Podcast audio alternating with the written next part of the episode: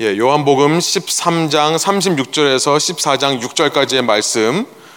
우리 요한복음 두 번째 시간으로요. 길, 진리, 생명이라는 제목으로 말씀 나누기 원합니다. 저 여러분 한 절씩 번갈아 가면서 읽겠습니다. 제가 먼저 13장 36절 읽겠습니다. 시몬 베드로가 이르되 주여 어디로 가시나이까? 예수께서 대답하시되 내가 가는 곳에 내가 지금은 따라올 수 없으나 후에는 따라오리라. 베드로가 이르되 주여 내가 지금은 어찌하여 따라갈 수 없나이까? 주를 위하여 내 목숨을 버리겠나이다. 예수께서 대답하시되 내가 나를 위하여 내 목숨을 버리겠느냐? 내가 진실로 진실로 내게 이르노니 닭 울기 전에 내가 세 번 나를 부인하리라. 너희는 마음에 근심하지 말라. 하나님을 믿으니 또 나를 믿으라. 내 아버지 집에 거할 곳이 많도다. 그렇지 않으면 너에게 일렀으리라. 내가 너희를 위하여 거처를 예비하러 가노니 가서 너희를 위하여 거처를 예비하면 내가 다시 와서 너희를 내게로 영접하여 나 있는 곳에 너희도 있게 하리라. 내가 어디로 가든지 그 길을 너희가 아느니라.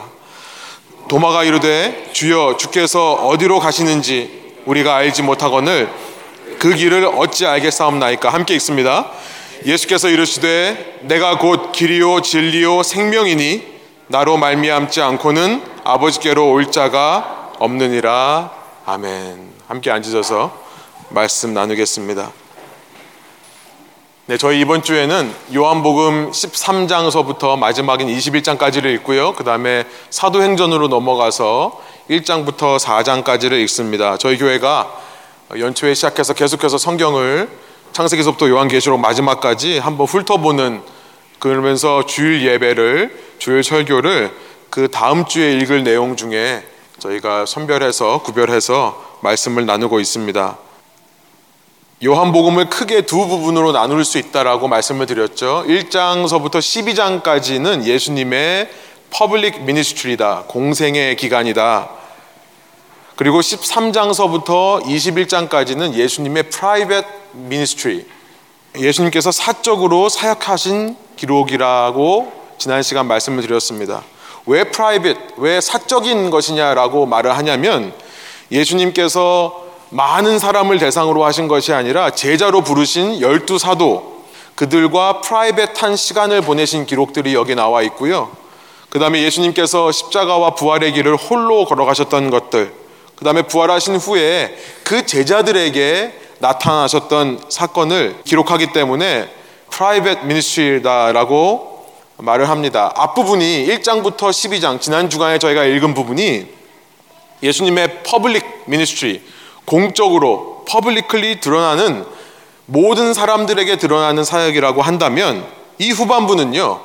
이 요한복음이 기록되기 전까지는 그 의미를 알 수 없었던 일들, 제자들만 알고 있던 일들에 대한 기록이 13장부터 21장까지의 내용인 것입니다. 오늘 설교는요, 13장 마지막에서부터 14장인데요. 이렇게 장수를 나누다 보니까 이 13장 마지막에서 끝나버리고 또 14장은 새로운 이야기를 하는 것 같은데요. 어, 예전에는 이렇게 장 구분이 없었기 때문에 성경은 두루마리고 이어져 있었죠.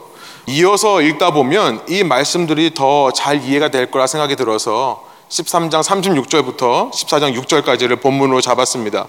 오늘 설교는요, 제가 먼저 이 말씀에 대한 본문의 흐름과 본문의 내용을 먼저 살펴보는 시간을 가질 거고요. 그 이후에 이것의 의미에 대해서 한번 생각해 보는 시간을 가질까 합니다.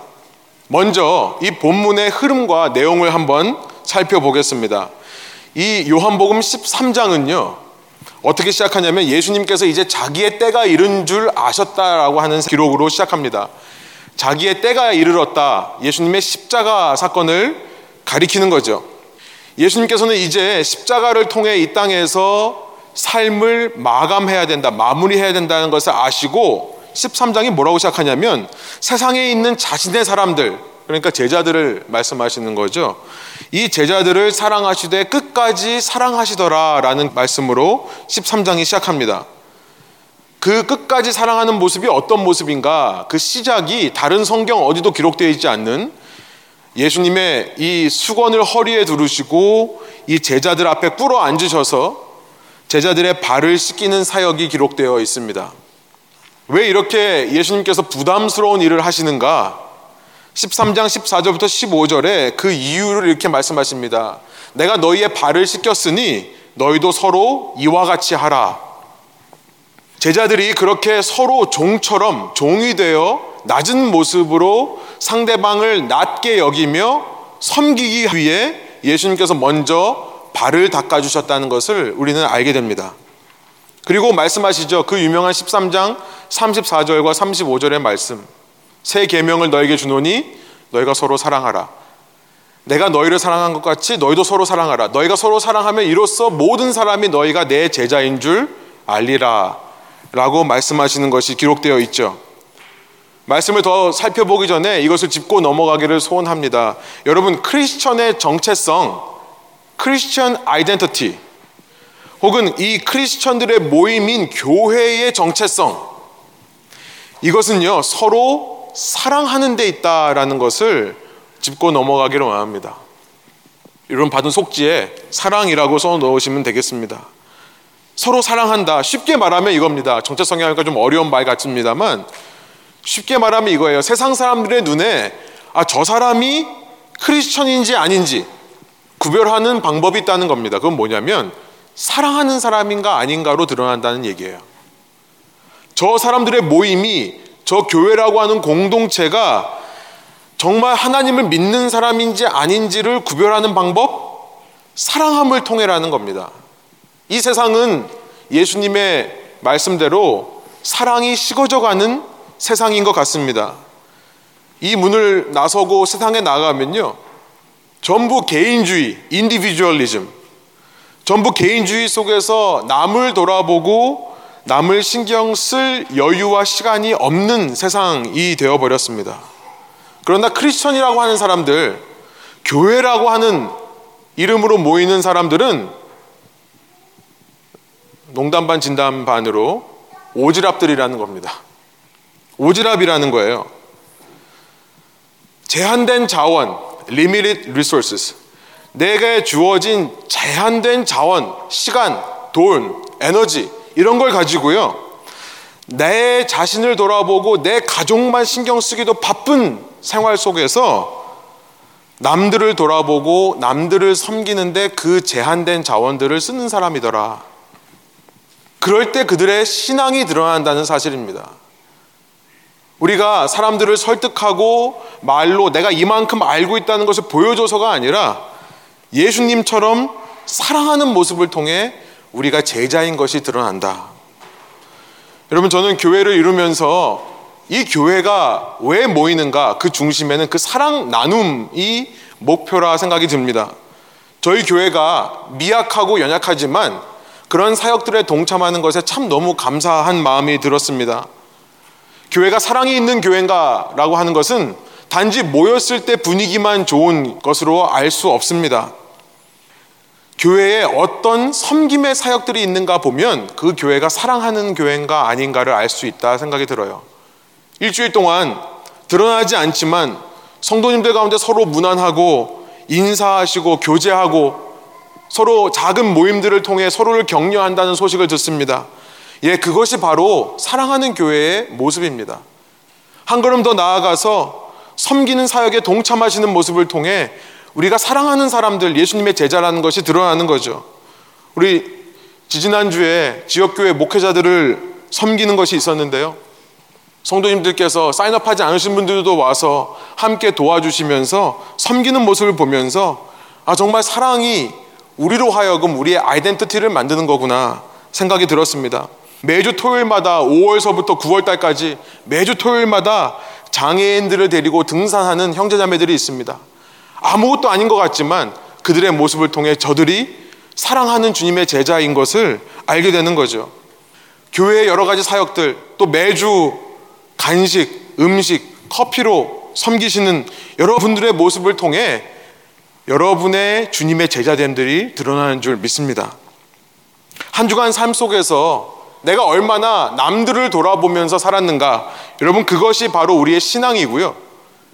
요한복음 13장에 나와 있는 예수님의 모습이 바로 그런 모습이라는 것을 떠올리시면서 이번 한 주간 다가오는 한 주 더 사랑하시는 한 주가 되기를 소원합니다. 우리 추석이라고 하는데요. 추석의 의미가 뭔가를 보니까 딱 하나더라고요. 한국의 이 설날과 함께 가장 큰 명절이라고 하는 추석. 의미는 뭐냐면 가족끼리 만나 서로 사랑을 확인하고 하나 되는 것이 그 의미라고 합니다. 저는 매주 교회가 이런 추석과 같은 그런 교회가 되기를 소원합니다. 아마 이런 사적인 분위기에서 이렇게 서로 사랑을 나누고 예수님께서 가장 먼저 모범을 보이시며 발을 씻기는 이런 장면 아마 제자들의 마음이 많이 열렸을 것 같아요. 열린 마음 속에 속 이야기가 나오는 법이죠. 이런 분위기가 형성이 될 때 사람들은 자신 속에 있는 근본적인 문제들을 이야기하기 시작합니다. 소그룹의 중요성이 여기 있다 생각이 듭니다. 서로 소그룹으로 만나서 사랑하면서 서로 이런 분위기를 만들 때 서로 그냥 정답만 얘기하는 것이 아니라요. 내 속에 있는 근본적인 질문들을 할 수 있는 여러분 그런 모임 분위기를 위해 제가 도움이 된다면 저도 적극적으로 순을 찾아가서 함께 격려하고 모임에 참여하고 싶다는 생각이 듭니다. 아무튼 베드로는요. 이런 열린 분위기, 이런 사랑의 분위기 속에서 아마도 지금까지 자기가 꾹꾹 마음속에 눌러 놓았던 그 질문과 그 말을 이제 꺼내놓는 것 같습니다. 36절이 이렇게 시작하죠.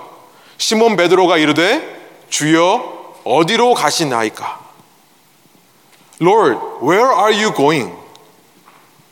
어디로 가십니까? 라는 이 베드로의 질문 속에는요. What is your final destination? 당신이 끝까지 가는 곳이 무엇입니까? 라는 질문도 있지만 그 전에 이런 질문이 있는 거죠. Why? 왜 갑니까? 우리 어린 아이들이 어디 가려고 그러면은 항상 물어보죠. 엄마 아빠한테 어디가 어디가. 그 말은 어디 가는 것만 중요한 게 아니라 왜 가는지도 알고 싶은 거죠. 아마 베드로의 질문 속에는 왜라는 질문이 있을 겁니다.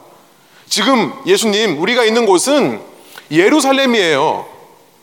유대교 종교 지도자들이 모여 있는 예루살렘의 한 다락방입니다. 이미 11장 마지막에서 우리 보면요.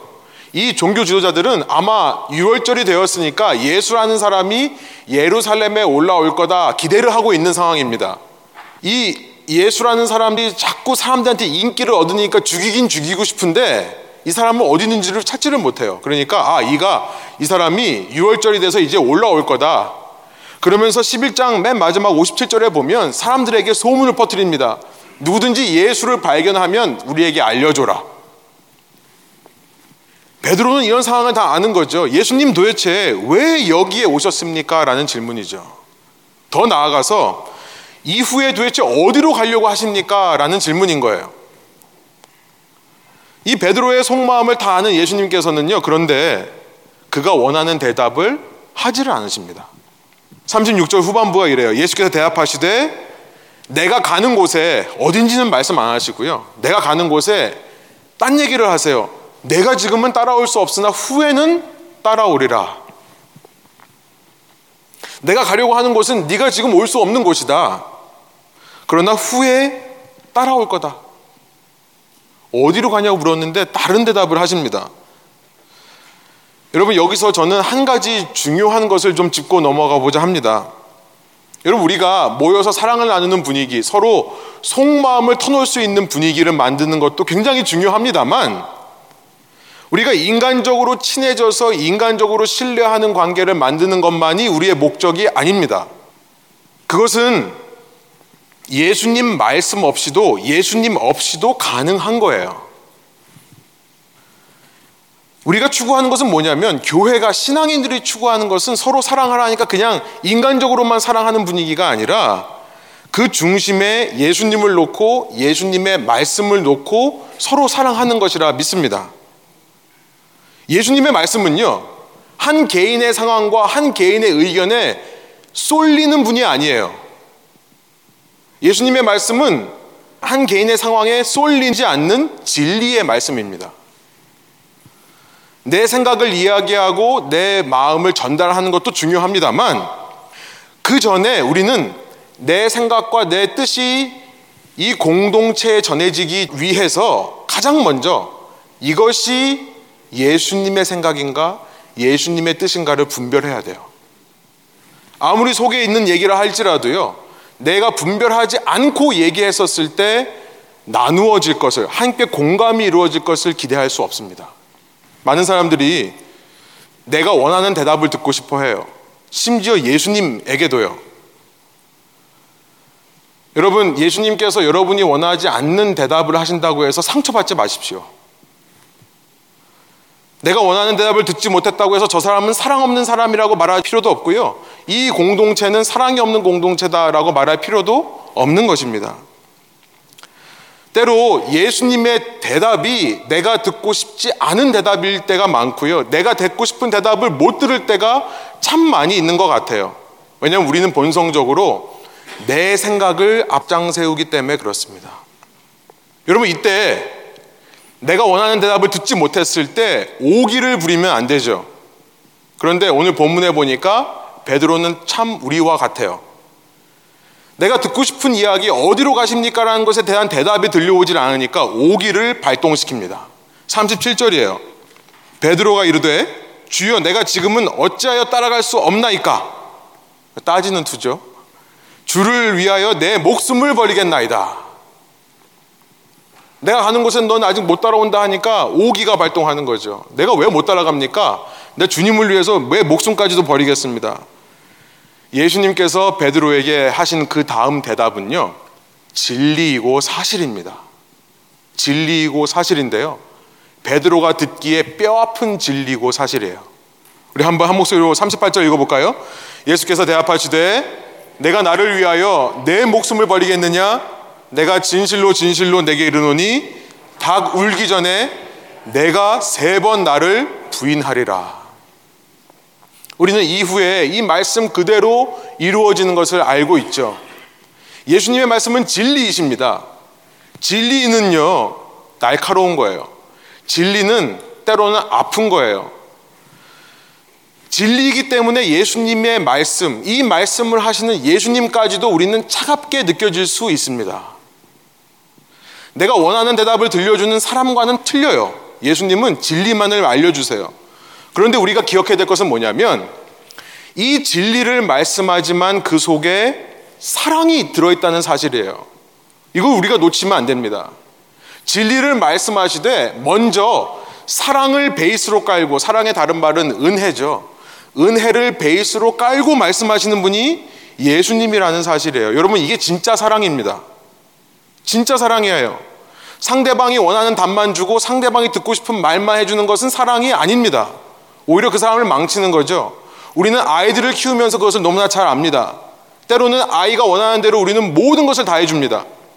그런데 때로는 아이가 원하는 것을 절대 안 해줄 때가 있어요.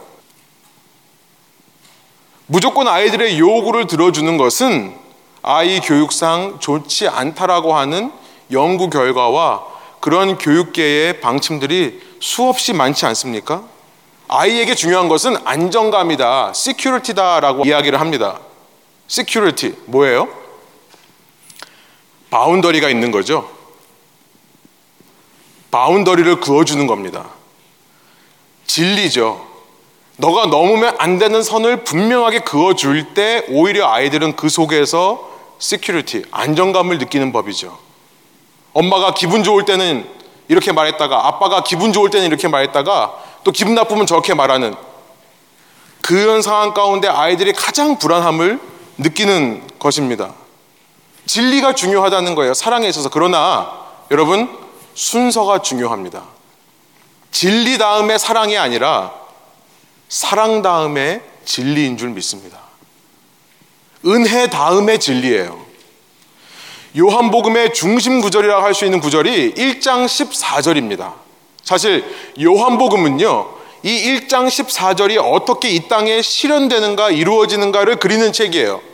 14절이 어떻게 됐죠? 말씀이 육신이 되어 우리 가운데 거하심에 우리가 그의 영광을 보니 아버지의 독생자의 영광이요. 은혜와 진리가 충만하더라. 말씀이신 예수님께서 이 땅에 육신을 입고 오셨는데 그 속에 하나님의 영광이 가득했다는 겁니다. 그 영광이 가득한 모습을 그려나가요. 요한복음에서. 그런데 그 영광 속에는 은혜와 진리가 충만하더라. 먼저는 사랑이고 그 사랑을 베이스로 깐 다음에 하나님의 진리에 대해서 말씀해 주시는 것이 예수님의 사랑의 방식이다.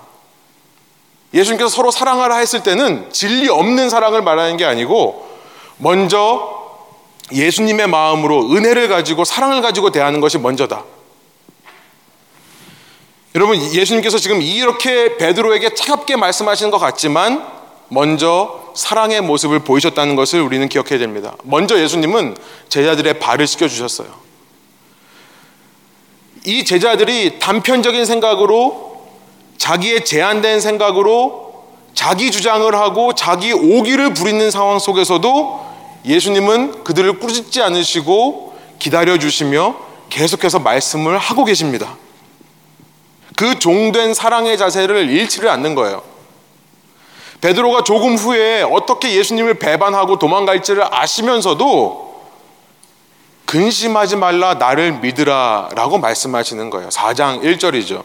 너희는 마음에 근심하지 말라 하나님을 믿으니 또 나를 믿으라. 이후 예수님은요, 2절부터 4절까지 이제 베드로의 질문에 대한 답을 주십니다. 이거에 대해서는 제가 좀 이따가 다시 한번 이야기를 더 깊게 할 건데요. 답은 이거죠. 나는 아버지 집에 간다. 너가 내가 가는 곳이 궁금하다면 내가 말한다. 나는 아버지 집에 가. 그런데 제자들은 아직도 무슨 말인지를 못 알아듣습니다. 보다 못한 도마가요. 토마스. 베드로가 말을 하는데도 딴 말씀을 하시는 것 같으니까 도마가 또 예수님께 질문합니다. 도마가 이르되 주여 주께서 어디로 가시는지 우리가 알지 못하거늘 그 길을 어찌 알겠사옵나이까? 그에 대해서 예수님께서 이렇게 대답하시는 거예요. 14장 6절. 우리 한 목소리로 다시 한번 읽어볼까 너무나 유명한 말씀입니다. 예수께서 이르시되 내가 곧 길이요 진리요 생명이니 나로 말미암지 않고는 아버지께로 올 자가 없느니라 제가 지난 시간에 요한복음은 일곱 개의 I am statement 내가 누구다라고 하는 것으로 이루어져 있다고 했는데 그 중에 여섯 번째 말씀하시는 이 말씀의 장면입니다. 네, 여기까지 저희가 이 말씀의 흐름과 내용을 한번 간략하게 살펴봤습니다. 잠시 좀 집중 못하신 분들도 지금까지 집중 못하셔도 괜찮습니다. 이제부터 집중하시면 됩니다. 예수님께서 어디로 가시는가? 우리는 그 질문을 좀 해볼 필요가 있습니다. 예수님께서 가시는 곳은 어딘가? 언뜻 생각하기에 그의 final destination, 최종 목적지는 십자가인 것 같습니다. 아, 예수님은 지금 고난의 길에 대해 말씀하시는 것 같아요. 그 고난의 길을 지금 베드로는 따라갈 수 없습니다. 왜냐하면 예수님을 부인하고 도망갈 거니까요. 그런데 후에 베드로도 예수님의 그 가신 고난의 길을 십자가의 길을 걸어갈 것을 말씀하시는 것으로 보입니다. 실제로 기독교의 교부들은 베드로가 예수님처럼 십자가형을 당해 그것도 거꾸로 십자가형을 당해 죽었다고 하죠. 그러나 예수님께서 가시는 곳은 단지 죽으러 가시는 십자가만을 말씀하시는 것이 아닙니다. 이후 부활하셔서 영원한 생명이 있는 그 구원의 길을 걸어가시는 것을 의미해요. 어디까지 가냐면 4장 2절부터 4절 우리가 건너뛴 거기 보면 아버지의 집까지 가신다라고 말씀하시기 때문에 그렇습니다. 예수님께서 어디로 가십니까? 지금 아버지의 집까지 가신다는 겁니다. 여러분, 이 말씀을 알려면 당시 유대인들의 결혼 풍습을 알아야 합니다. 당시 유대인들이 어떻게 결혼하게 되었는가? 제가 한번 말씀드린 적이 있습니다만 지금 저희의 결혼 방식하고는 좀 달라요.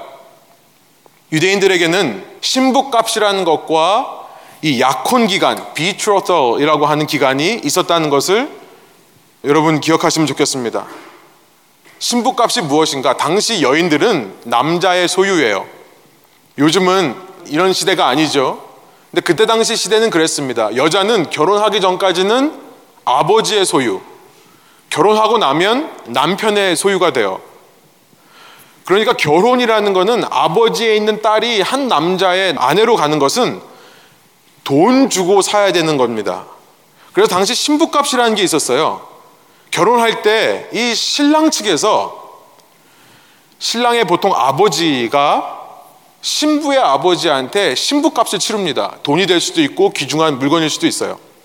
신랑의 아버지가 없는 경우에는 신랑이 돈을 들고 가요. 그 purchase price, 신부값을 내고 결혼을 하게 되는데요. 여러분 그런데 그렇게 돈 주고 사오는 거면 정말 물건이 되어버리죠. 유대인들 생각에 아무리 그래도 아무리 여자가 남성의 소유라 할지라도 바로 가서 돈 주고 사오는 건 좀 이상하다. 그래서 어떤 풍습이 생겨났냐면 어떤 custom이 생겨났냐면 신랑이 가서 신부값을 치르고 데리고 오지를 못하고요. 1년 동안 기다립니다. 우선은 가서 신부값을 치러요. 그러면 법적으로 결혼이 시작된 겁니다. 그 시간부터. 그런데 신부를 데리러 1년 후에 다시 와요. 그 1년의 기간을 betrothal period, 약혼 기간이라고 합니다. 신부 입장에서 생각해 보면요. 신부가 요즘 시대처럼 어떤 남자가 프로포즈 할 때 따지고 이 사람이 어떤 조건이 있는가, 어떤 외모인가, 어떤 뭐 하여튼 조건들을 따지면서 결정하는 시대지만요. 신부 입장에선 그렇지 않습니다. 신랑 아버지와 자기 아버지가 컨트랙을 맺어요. 그리고 자기는 1년 동안 기다리다가 때가 되면 그 신랑을 따라가는 겁니다. 이 1년 기간 동안 말씀드린 대로 이미 결혼한 겁니다. 그래서 비록 몸은 떨어져 있지만 법적으로는 결혼 상태이기 때문에요. 이때 여자나 남자가 다른 남자나 여자에게 한눈을 팔게 되면 이것은 간음에 해당합니다. 간음죄에 해당해요. 이때 서로 헤어지려면 그냥 우리 결혼 안 했으니까 헤어지자라고 못 하고요. 정식 이혼 절차를 밟아야만 이혼할 수 있습니다. 그러니까 요셉과 마리아, 예수님의 양아버지인 요셉과 마리아의 이야기를 기억하시죠? 둘이 이 기간 동안에 있었던 거죠. 이 기간 동안에 임신된 사실이 밝혀지니까 요셉이 의로운 사람이라 조용히 이혼하려고 했던 겁니다. 어떻게 요셉이 의인이면서 이혼하냐? 이렇게 물어보시는 분들이 있는데 그런 게 아니죠. 당시 풍습을 보면 조용히 이혼 절차를 통해 이 사건을 해결하려고 했던 그런 마음이 알 수 있게 되는 거죠. 아무튼 이 1년 기간 동안에 신부는 뭐 하느냐? 자기의 집에 머물면서 신부 수업을 받습니다. 어머니로부터 가정을 꾸리는 일, 집안 살림을 하는 거, 밥하는 거, 아이들 양육하는 거, 이런 모든 노하우와 지식들을 전수 받겠죠? 이 기간 동안 신랑은 그럼 무슨 일을 하는가? 그럼 신랑의 일이 중요한데요. 신부값을 냈다고 다가 아닙니다. 이때부터 유대인 남자들은요, 1년 동안 이 신부를 데려다가 살 수 있는 집을 마련하기 위해 노력을 합니다. 신부값을 치르고 그냥 데려온 게 끝이 아니에요. 내가 앞으로 이 여인과 이 여인을 통해 나올 내 자식들을 어떻게 책임질 건가를 준비하는 시간이 되는 겁니다. 보통은 아버지의 하던 일을 이어받아서 열심히 일을 해서 자기가 살 수 있는 집을 마련하고 나서 1년 후에 당당하게 신부를 데리고 오는 겁니다.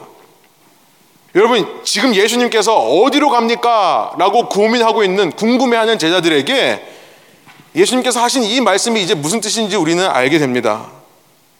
예수님께서 가시는 길은 십자가로 죽고 끝나는 길이 아니라 우리와의 영원한 화합, 우리와의 영원한 연합, 우리와의 영원한 결혼 생활을 위해 준비하기 위해 간다라고 하는 것을 말씀하시는 거예요. 우리 1절부터 다시 한번 한번 읽겠습니다. 제가 1절을 읽을 테니까 여러분이 2절, 3절 저와 함께 읽어 주시기 바랍니다. 너희는 마음에 근심하지 말라. 하나님을 믿으니 또 나를 믿으라. 함께 있습니다. 내 아버지 집에 거할 곳이 많도다. 그렇지 않으면 너에게 일렀으리라. 내가 너희를 위하여 거처를 예비하러 가노니 가서 너희를 위하여 거처를 예비하면 내가 다시 와서 너희를 내게로 영접하여 나 있는 곳에 너희도 있게 하리라. 무슨 말씀인지 이해가 되시죠? 지금 예수님께서 제 아들에게 그러니까 뭘 하고 있는 겁니까? 오늘 우리 시대의 단어로 표현하면 예수님께서 프로포즈를 하시는 겁니다. 이 상황에서요, 프로포즈를 하시는 거예요. 이제 예수님은 제자들을 위해 오늘 우리들을 위해 신부 값을 치르실 겁니다. 십자가 위에서요. 예수님은 죽으실 거예요. 이 세상에 노예된 자들, 이 세상에 속해 있는 지금까지 속해서 그들의 세상 속에서 편하게 지내왔던 제자들을 위해 당신의 생명을, 자신의 생명을 신부값으로 치르실 거예요. 여러분, 그 신부값은요, 이 세상 모든 사람들의 생명 다 더한 것보다 더 큽니다. 우리 요한복음 1장 3절이 어떻게 시작했었죠? 만물이 그로 말미암아 지은 바 되었으니 지은 것이 하나도 그가 없이는 된 것이 없느니라. 예수님 안에서 우리는 창조된 자들이고 이 땅에 있는 모든 생명은 예수님으로부터 창조된 세상입니다. 그러므로 예수님께서 세상보다 이 땅의 모든 역사의 모든 사람들의 생명보다 더 크세요. 더 크신 분이 자신의 생명을 이 땅의 생명보다 더 큰 생명을 신부값으로 치르셨기 때문에 여러분 이 세상은요 일방적으로 예수님의 신부가 된 겁니다. 그가 원하건 원하지 않건 간에요. 일방적으로 신부가 된 거예요. 내가 재고 따져서 내가 마음에 들고 예수님이란 분이 내게 의미가 있어서 결정하는 것이 아니라요. 이미 온 세상에 있는 생명보다 더 크신 그 생명을 주심으로 말미암아 세상에 있는 모든 사람은 그의 신부가 된 겁니다. 여러분 이것이 십자가 속에 들어있는 충만하신 하나님 영광의 은혜와 진리라는 거예요. 누구든지 이 은혜와 진리를 인정하기만 하면 됩니다. 내가 뭘 노력해서 얻을 것이 아니에요. 뭐 갖다 바치고 억지로 뭘 해서 이루어낼 것이 아니에요. 이 사실만을 깨닫고 받아들이면 결혼 관계가 이미 시작된 겁니다. 그런데 문제는 뭐냐면 예수님께서 제자들과 아직은 함께 할 수 없는 것입니다. 예수님께서 제자들을 잠깐 떠나셨다가 때가 되면 아버지의 집에 드릴 빵들이 다 준비되고 모든 살림들이 다 차게 되면 그때 돌아오신다라고 말씀을 하는 겁니다. 여러분 이것은 하나님의 나라, 하나님의 집, 우리가 생각하는 천국이라고 하는 것이 불완전하다는 의미가 아닙니다. 아직 준비가 안 됐기 때문에 준비할 기간이 필요하다? 이런 의미가 아니에요. 2절에 보니까 예수님은 분명히 말씀하십니다. 내 집에, 내 아버지 집에 거할 곳이 뭐라고요? 많다고요. 한국말로 많다가 아니라 많다라고 얘기를 합니다. 그렇죠? 그렇지 않으면 너희에게 일렀으리라. 이게 무슨 말이냐면요. 그렇지 않으면 내가 너희에게 이런 말을 하겠느냐라는 의미예요. 아버지 집에 너희가 들어갈 수 있는 충분한 방들이 있지 않았다면 여러분 이런 말입니다. 내가 너희한테 프로포즈 하겠느냐 이 뜻이에요. 여러분 문제는 뭐냐면 천국이 불완전한 게 아니라 그 방에 들어갈 신부들이 아직 다 준비가 안 된 것이겠죠. 아직도 이 땅에 주님의 은혜와 진리를 깨닫고 신부가 되어야 할 준비된 영혼들이 필요하기 때문에 이렇게 말씀하신 거겠죠. 그 방 주인이 될 사람들이 아직도 자기가 방 주인인 것을 깨닫지 못하기 때문에 그 거처가 예비 안 되었다라고 말씀하시는 것입니다. 그러나 그 전까지라 하더라도 아직 예수님께서 이 땅에 오시지 않는다 하더라도 우리가 예수님과 결혼 안 한 것이 아니죠. 우리는 결혼한 겁니다. 내 옆에 육체적으로 그 신랑이 나와 함께 있지는 않지만 우리는 영혼, 우리의 스피리추얼리, 멘털리 예수님과 결혼한 겁니다. 그 신랑은요 신실하셔서 결코 우리를 고아처럼 버려두지 않으시고 지금도 성령을 보내 우리를 일깨워 주시고 우리를 인도하시는 분이십니다. 그러니까 그 나를 향한 예수님의 사랑을 은혜를 깨닫기만 하면 여러분 내가 가야 될 길은 분명하게 정해져 있다는 것을 알게 됩니다. 예수님의 이 프로포즈에 담긴 은혜를 깨달을 때 여러분 진리가 우리 가운데 회복되는 거예요. 내가 어떤 삶을 살아야 되고 어떤 기준으로 살아야 되고 무엇을 위해 살아야 되는지가 보이게 되는 거죠. 이 은혜와 진리를 깨달을 때요, 우리의 기다림은 지루한 기다림이 아닐 것이고요, 우리의 기다림은 재미없는 기다림도 아닐 것입니다. 4절에 말씀하세요. 내가 어디로 가든지 그 길을 너희가 아느니라. 예수님의 그 충만하신 영광 속에 있는 은혜와 진리를 깨달은 사람은 알게 되는 것입니다. 그 길이 무엇입니까? 그 길을 아직도 모르는 도마와 제자들에게 예수님께서 이제 14장 6절에 말씀을 하시는 거예요. 그 길은 예수 그리스도다. 우리 6절을 다시 한번 읽어보겠습니다. 예수께서 이르시되 내가 곧 길이요 진리요 생명이니 나로 말미암지 않고는 아버지께로 올 자가 없느니라. 여러분 믿는 사람들에게는 너무나 귀한 말씀, 너무나 유명하고 감사한 구절이 14장 6절입니다. 그렇습니다. 예수님이 아니면 예수님께서 우리와 결혼을 맺어주지 않았다면 우리는 결코 구원에 이를 수 없었을 것입니다. 여러분 그런데 믿음이 없는 분, 아직 기독교에 대해서 잘 모르는 분들이 가장 기독교에 대해 오해하는 것이 14장 6절이기도 합니다. 여러분 오해할 수 있습니다. 여러분 이런 얘기를 들으시면 괜찮다고 얘기해 주세요. 아직 그 사랑을 그 충만한 영광 속에 있는 은혜와 사랑을 몰라서 그런 것일 뿐입니다. 사람들은 이렇게 오해를 합니다. 왜 기독교는 자꾸만 자신들만 길이라고 하느냐? 왜 다른 종교에 있는 구원은 무시하냐? 이런 질문을 하죠. 여러분, 이런 사람들을 향해 우리가 무례하게 행하면 안 됩니다.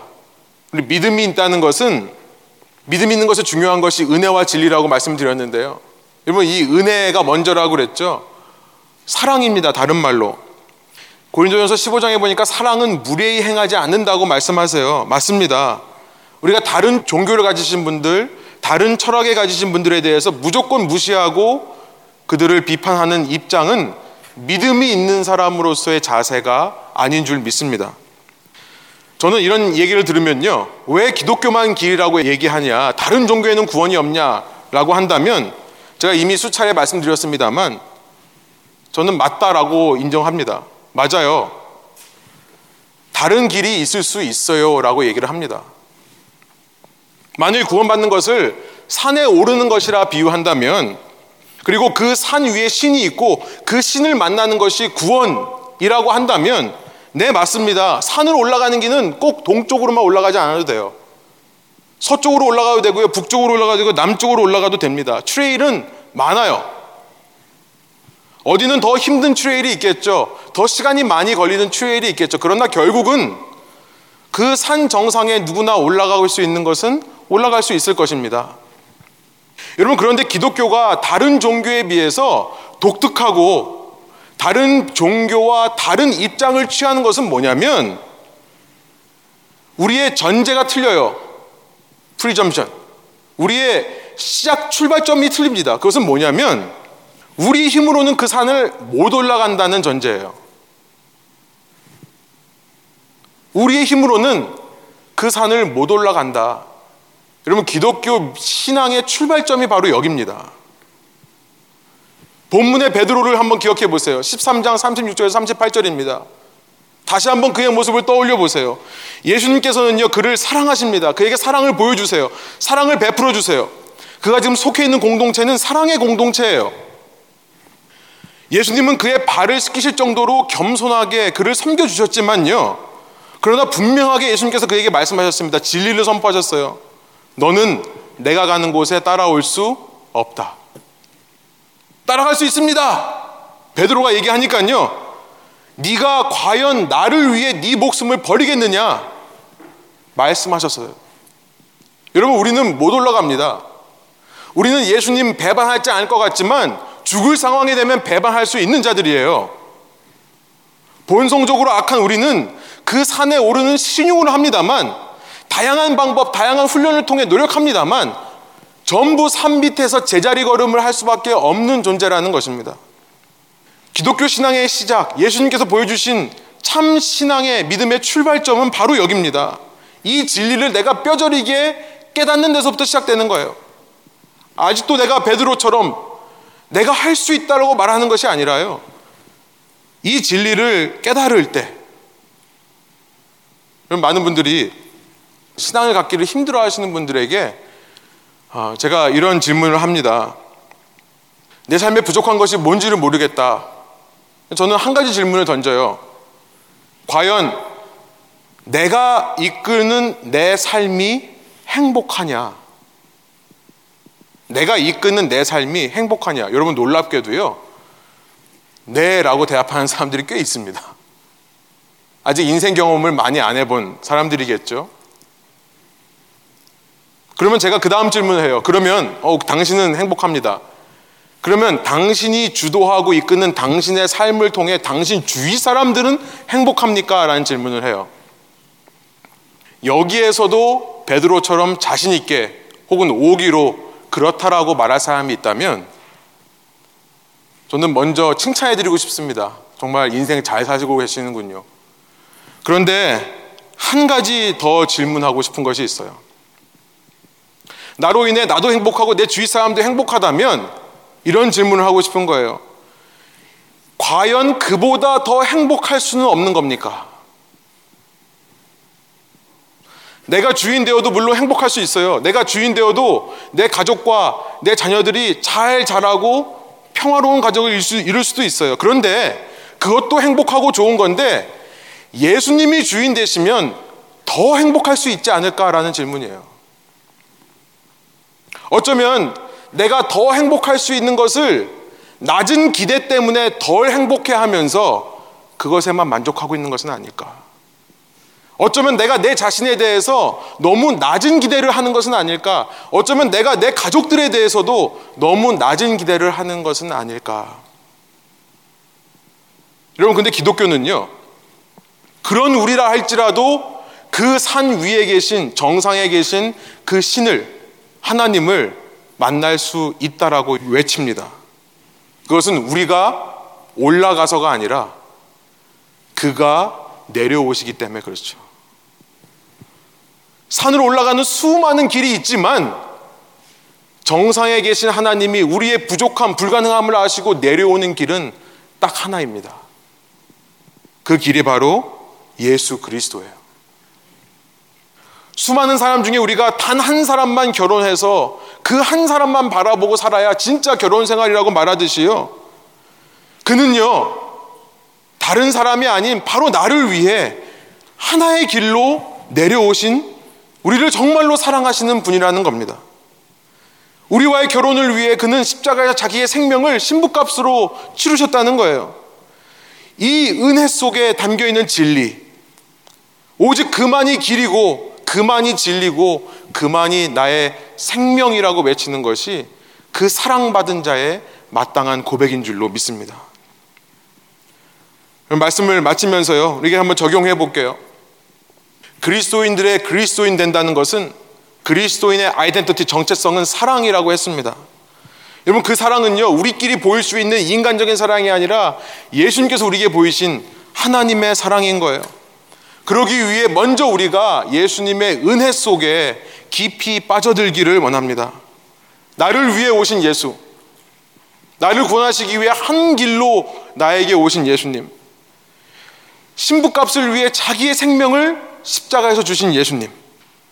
여러분 그 은혜 앞에서 나의 불완전함, 나의 소망 없음을 발견하시고 인정하시는 저와 여러분 되기를 원합니다.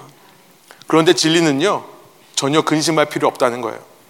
진리는요, 그 예수님께서 다시 오실 거라는 것입니다.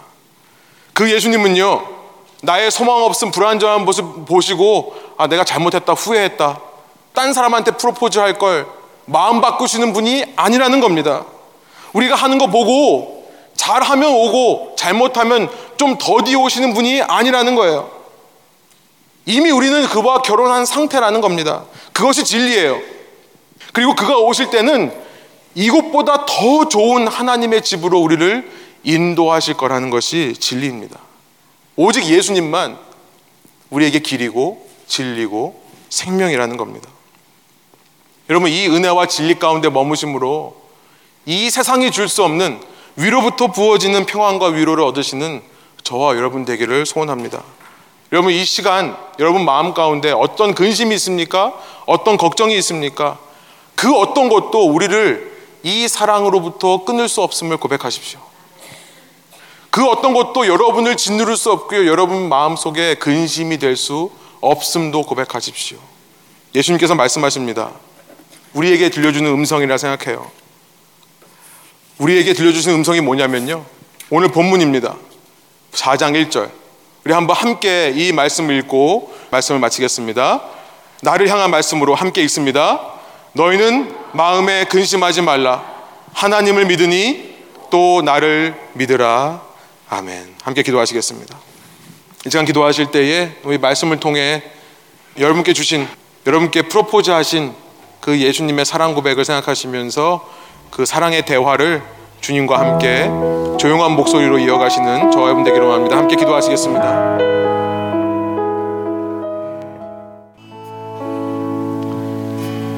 하나님, 이 시간 말씀을 통해 주님께서 우리를 신부로 생각하시고 우리를 위해 이미 당신의 목숨을 버리심으로 우리를 신부로 삼으셨다는 사실을 다시 한번 말씀을 통해 깨닫습니다. 주님, 때로 이 땅을 살면서 힘들고 어려울 때마다 주님 왜 안 오시냐고 빨리 오셨으면 좋겠다는 생각도 들고 주님이 정말 살아계시고 나와 함께 하시는가 의문이 들 때도 있습니다. 그런데 우리의 결혼 관계는 이미 오래 전부터 시작되었다고 말씀해 주시니 감사합니다. 아직 주님께서 찾고 계시는 영혼들, 만나 주셔서 프로포즈에 대한 영혼들이 더 있기에 주님께서 참으시고 인내하시며 그 다시 오심을 기다리고 계심을 믿습니다. 하나님 이 땅을 살아가며 내가 주님의 신부 되었다는 사실 하나만으로도 우리의 모든 걱정과 근심들을 날려버릴 수 있는 주님의 참된 신부 되게 하여 주시고 주님 다시 그 오실 그날을 소망하며 이 땅에서 줄 수 없는 위로와 평안을 날마다 간직하는 저희가 되게 하여 주옵소서. 주님, 우리의 눈이 열리고 우리의 마음이 열려서 오직 예수 그리스도만을 바라보게 하여 주시고 그가 우리의 길이고 진리고 생명인 것을 날마다 고백하며 그 주님이 보여주신 길을 기다리고 따라가며 순종하는 저희가 되게 하여 주옵소서. 감사드리며 예수 그리스도 이름의 영광을 위하여 기도합니다. 아멘